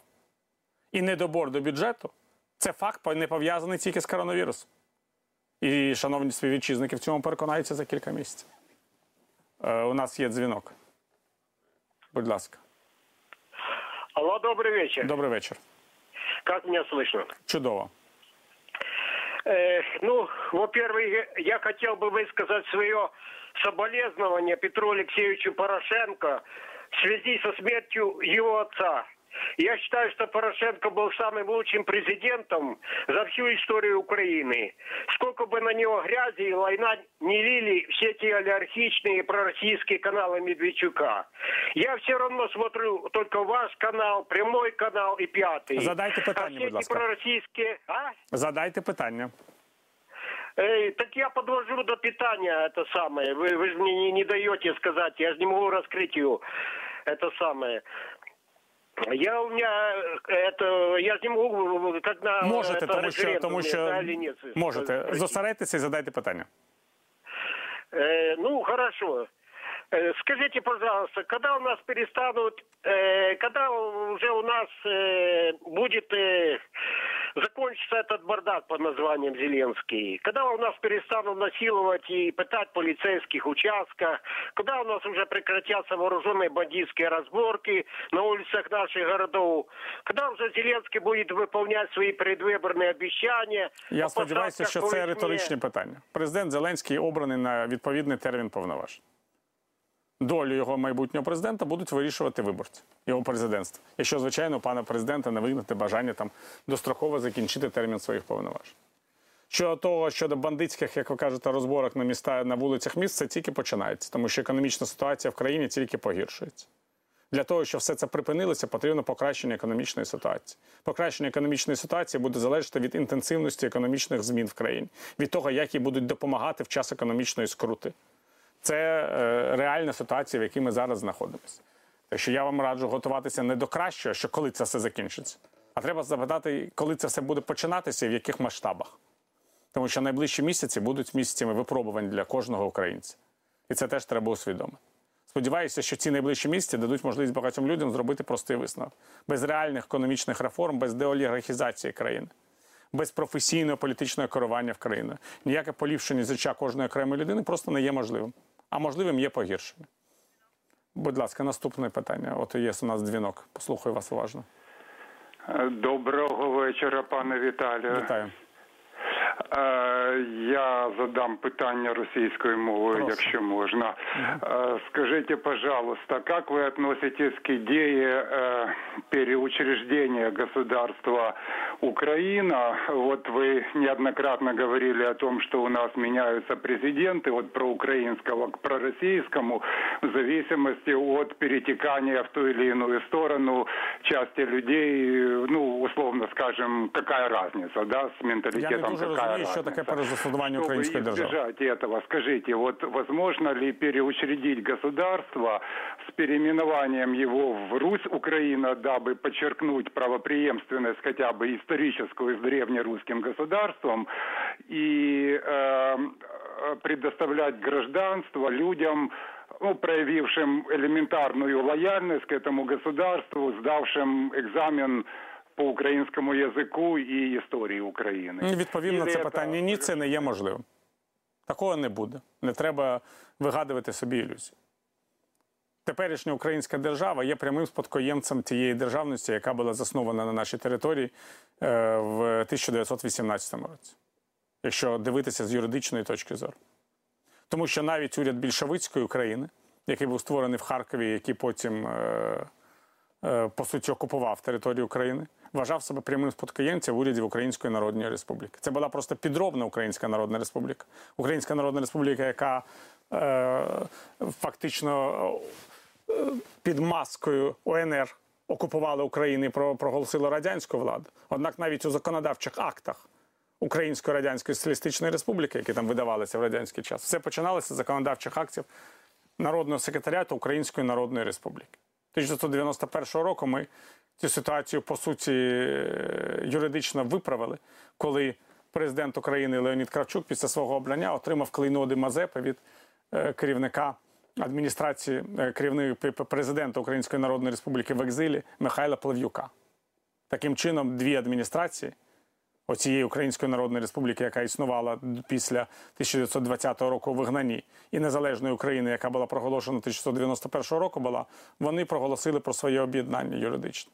Це, ну, до речі, не у кожній державі відбулося, в Білорусі так не відбулося. Так що не треба вигадувати про якесь перезаснування. Нам треба будувати ту державу, яка у нас є. І уж точно ні. Хто буде вирішувати, хто лояльний, хто не лояльний, хто громадянин, хто не громадянин, де буде ця комісія? Не треба вигадок. Треба будувати державу з тими людьми, які є, на тій території, яка є. І це просто відповідає нормам міжнародного права. Будь ласка. Наступний дзвінок. Будь ласка, ви в ефірі. Добрий, добрий вечір. Добрий вечір. Е, е, Це Володимир, місто Тернопіль. Е, Скажіть, пане Віталію, от як ви вважаєте, як досвідчений журналіст, бачили, коли вже нарешті ну, люди почнуть е, реально реагувати на оці всі дії, коли вони коли буде якесь, е, ну як то кажуть, прозріння в людей? Ну бо просто наразі де бачиш це все, що відбувається в державі. І ну, в мене таке враження, що люди просто або не хочуть е, признавати, що вони помилилися, або ну я не можу пояснити це, тому що якби таке відбувалося, те, що відбувається зараз, відбувалося за часів президентства Порошенка. Ну напевно, його б вже на вилах винесли. Що, чим так людей за затуманено? Я не можу от цього Величезна зрозуміти. кількість Як ви- людей, які голосували за Володимира Зеленського, голосували за кінематографічний образ. Вони ототожнюють себе з ним. І, в принципі, готові погодитися з будь-якими діями, тому що вони вважають, що і вони б, якщо б так раптом на них е, влада їм потрапила в руки, вони б вели себе точно так, як він, тому що вони б не знають як. Це перше. По-друге, в українців ще буде чимало прозрінь, тому що величезна кількість людей, які голосували за Володимира Зеленського, голосували за нього з економічних міркувань, щоб закінчилася епоха бідності, щоб закінчилася війна. Епоха бідності тільки починається. Справжня епоха бідності. Українці дізнаються, що це таке. Війна буде продовжуватися. Весь термін повноважень Володимира Зеленського. Весь термін повноважень буде економічна криза і скрута. Це буде найбільш невдале, найбільш скрутне, найбільш нещасне з точки зору долі людей президентства в нашій історії. Це така реальність. Яке буде у людей прозріння? Я думаю, що це важливо дуже. Буде щеплення від популізму дуже сильне, дуже ефективне. Однак за рахунок е, перспектив величезної кількості людей, мільйонів людей, які втратять свої життєві перспективи і перекреслять життєві перспективи своїх дітей. Ну так буває в історії держав, на жаль. Мені це дуже прикро, що так відбувається, однак без цього державу не побудувати. От. Є наступний дзвінок? Є скайп у нас. Вітаю вас, слухаю уважно. Це ви вже в ефірі, так. Можете говорити. Це я, так? Так, А, так, так, так. Ви. Дякую. Дякую, добрий вечір. Вітаю. Пане Віталію. Е, Давно за вами слідкую, давно, вас слухаю і, і поважаю. Дякую. Е, Скажіть, будьте добрі, чи нам е, е, найближчим часом не треба перейти до парламентської республіки, президента не вибирати? Бо мені здається, що з тим президентом нас пуття не буде. Я прихильник того, щоб Україна перейшла до парламентсько-президентської форми правління. Неодноразово це говорив.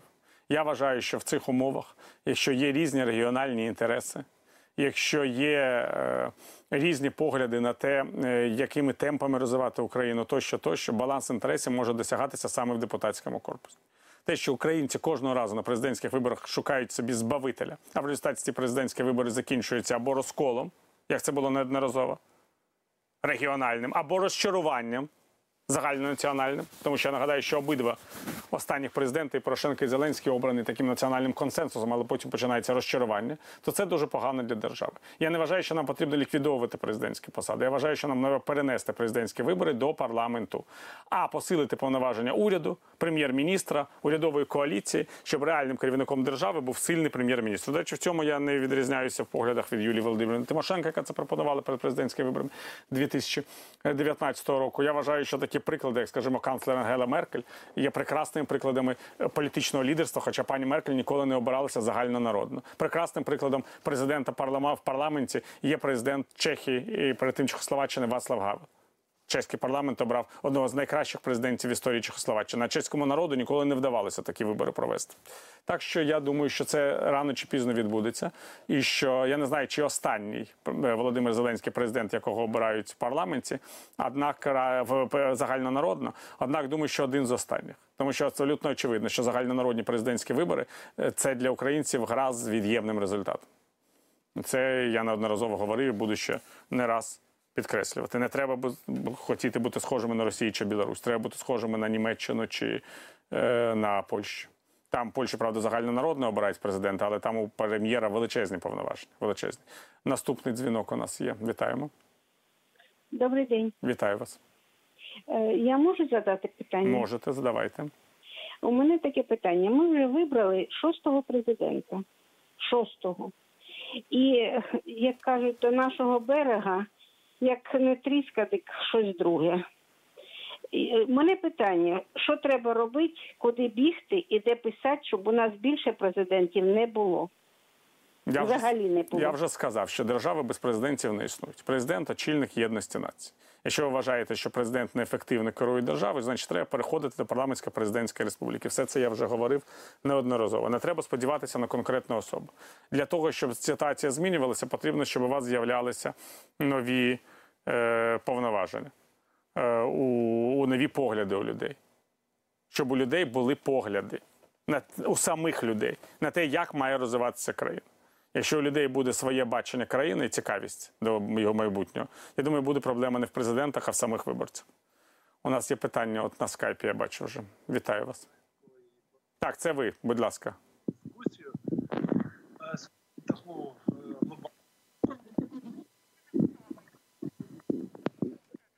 Да, будь ласка, задавайте своє питання, я вас бачу. Доброго дня. Вітаю.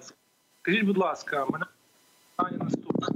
Зараз суспільстві така дискусія а, стосовно Петра Порошенка і Зеленського. А, і виясняння відносин між ними. А такі сірі кардинали, як Медведчук, собі тихенько скуповує канали і домовляються з Москвою. Скажіть, будь ласка, свою думку на тему, а, як ви бачите ріст прихильників партії Медведчука, і як це відіб'ється на майбутніх е, місцевих і парламентських виборах? Я вже про це, мені здається, неодноразово говорив, можу вам спокійно це повторити. За Володимира Зеленського голосувала достатня кількість проросійського електорату, яка бачила в ньому людину, яка домовиться з Путіним, перетне всі червоні лінії, е, що ще зробить таке, як- що вони бачили. Ви знаєте, що е, обрання Володимира Зеленського було пов'язане з тим, що кожен його виборець бачив в ньому щось своє. Зараз цей електорат буде перетікати до ОПЗЖ. Це абсолютно логічно, так і мало статися. І е, треба просто розуміти, що цього електорату в українських умовах, особливо після війни з Росією, після того як було окуповано Крим і Донбас, є гранічна межа. Ця гранічна межа, вона, умовно кажучи, пов'язана із е, виборцями, які голосували на президентських виборах 2019 року в першому турі за Бойка і Вілкола. Це приблизно 25-30%. Ось це така кількість людей. Е, і це електорат колишньої партії регіонів, який ще залишився, і електорат комуністів, який ще залишився. Однак це електорат, який старіє, який виїжджає. Він збільшуватися не буде. Він може тільки збільшитися, якщо відбудеться інтеграція е, територій е, окупованих. Значно збільшитися. Але в найближчі роки, принаймні при житті Володимира Путіна, цієї інтеграції не відбудеться. Так що ми маємо просто усвідомити, що у нас десь 25% співвітчизників максимум, тому що за Бойка і Вілкола менше голосували людей, які притримуються ідеї, що Україна це Росія, частина російського світу. Ну треба це усвідомлювати. Це люди з такими поглядами. Треба радіти, що їх стільки, а не стільки, скільки їх було, коли вони голосували за Віктора Януковича. і Він перемагав на президентських виборах. Е, Треба радіти, що цими людьми керує Віктор Медведчук. Не харизматична дуже людина, але його дуже любить Володимир Путін і нікому іншому не дозволить е, е, цим е, займатися.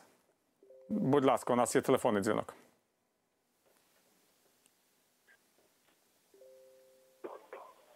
Е, Кажіть, будь ласка. Кажіть, будь ласка. Алло. Да, це ви, це ви. Ал- Алло. Да, кажіть.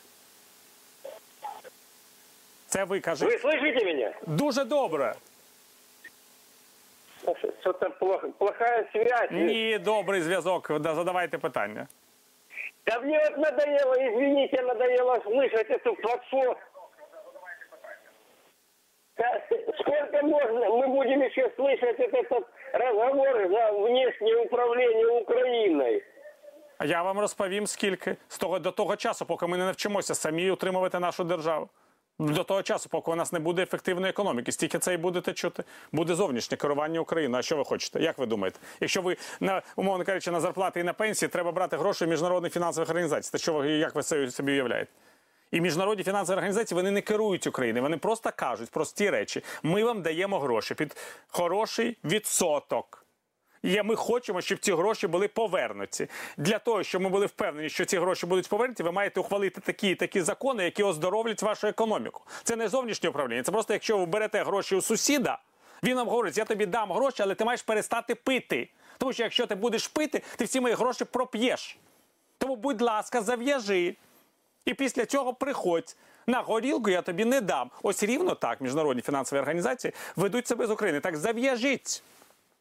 Що я можу сказати? У нас є дзвінок по, по скайпу. Вітаю вас.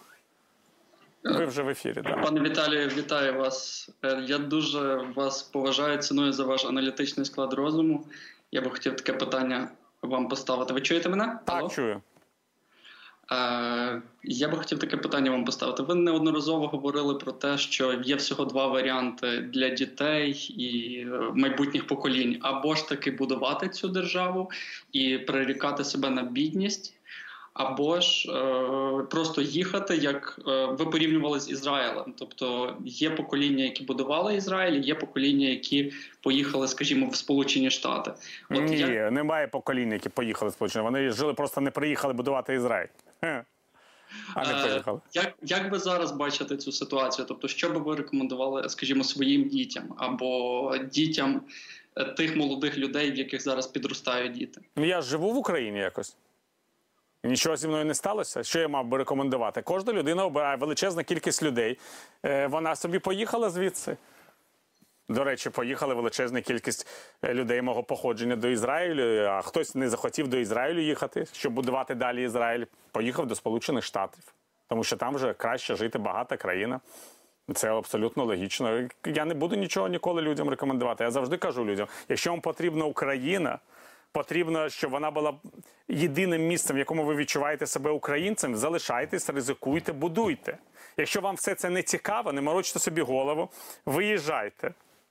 І це така проблема, яка є досить серйозною проблемою для кожної людини, коли вона це вирішує. І я не можу вам рекомендувати. Це залежить від того, що ви відчуваєте до України. Це все одно, якби ви мені не запитали, запи, за, одружуватись мені з цією дівчиною чи не одружуватись. Ось вона не дуже багата. Нам буде важко з нею жити, доведеться знімати квартиру. А є така, що можна відразу одружитися і все. Чи там, якщо б жінка мене запитала, ну я не знаю, що ви рішите, що вам серце ваше говорить. А якщо ви нікого не кохаєте, одружитесь, як вам вигідно. Ну що, що я можу сказати? Е, ще один дзвінок е, е, у нас є. Добрий вечір. Да. Добрий вечір. Вітаю, вітаю. Кажіть. Алло. Так, так, так, так. Добрий вечір. Добрий. Кажіть. У мене таке питання до вас, пане Віталію. Прошу вас розмістити за ступінню шкідливості для українського народу таких суспільних лідерів, як Путін, Медведчук і патріарх Філарет, особливо роль останнього і його роль у смерті патріарха Володимира Романюка. Дякую за відповідь. Ви знаєте, ви мене ви, звичайно вибачаєте. Можна багато гріхів знайти і у Віктора Медведчука, і у патріарха Філарета колишнього. Але Володимир Путін тут настільки більш серйозна постать. Небагато що може зробити е, для нас в житті. Е, такого Віктор Медведчук і патріарх Філарет разом із е, узяті, ніж того, що може зробити для України Володимир Путін проти України, я маю на увазі. Це вибачається, як порівнювати там якесь не знаю навіть, як це, як це сказати, якимись дитячими, може, книжками вам пояснити. Знаєте, от був там у Гаррі Поттер Ролінгс, там був лорд Волдеморт, він керував силами зла. Ну, яка в нього там були якісь підручні, а були якісь люди, які не були підручними, але підпадали під його вплив, не могли під, від його чар відмовитися. Але сутність була в ньому. Завжди є концентрація зла. Концентрація зла вона знаходиться в е, Кремлі. Це факт. І тут нема навіть про що е, говорити. А нам з ними потрібно боротися, щоб перемогло добро, щоб перемогла Україна. Ми маємо заради усього цього єднатися. Я тому хочу вам щиро побажати, друзі, щоб е, Україна з вами залишалася, і ви з Україною залишалися. І щоб ви були здоровими, незважаючи на те, що у нас зараз не така приємна ситуація, в якій можна сказати, будьте здорові, люди, але будьте здорові і бережіться. І пам'ятайте про заходи безпеки. Ніхто не подбає про вас краще, ніж ви про себе подбаєте і про своїх дітей, і про своїх родичів. Так що до наступної зустрічі, хай щастить.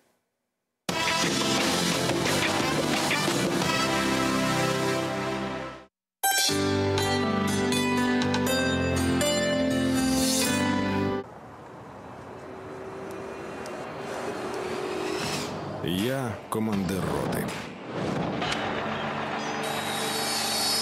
Для виконання бойового завдання мені треба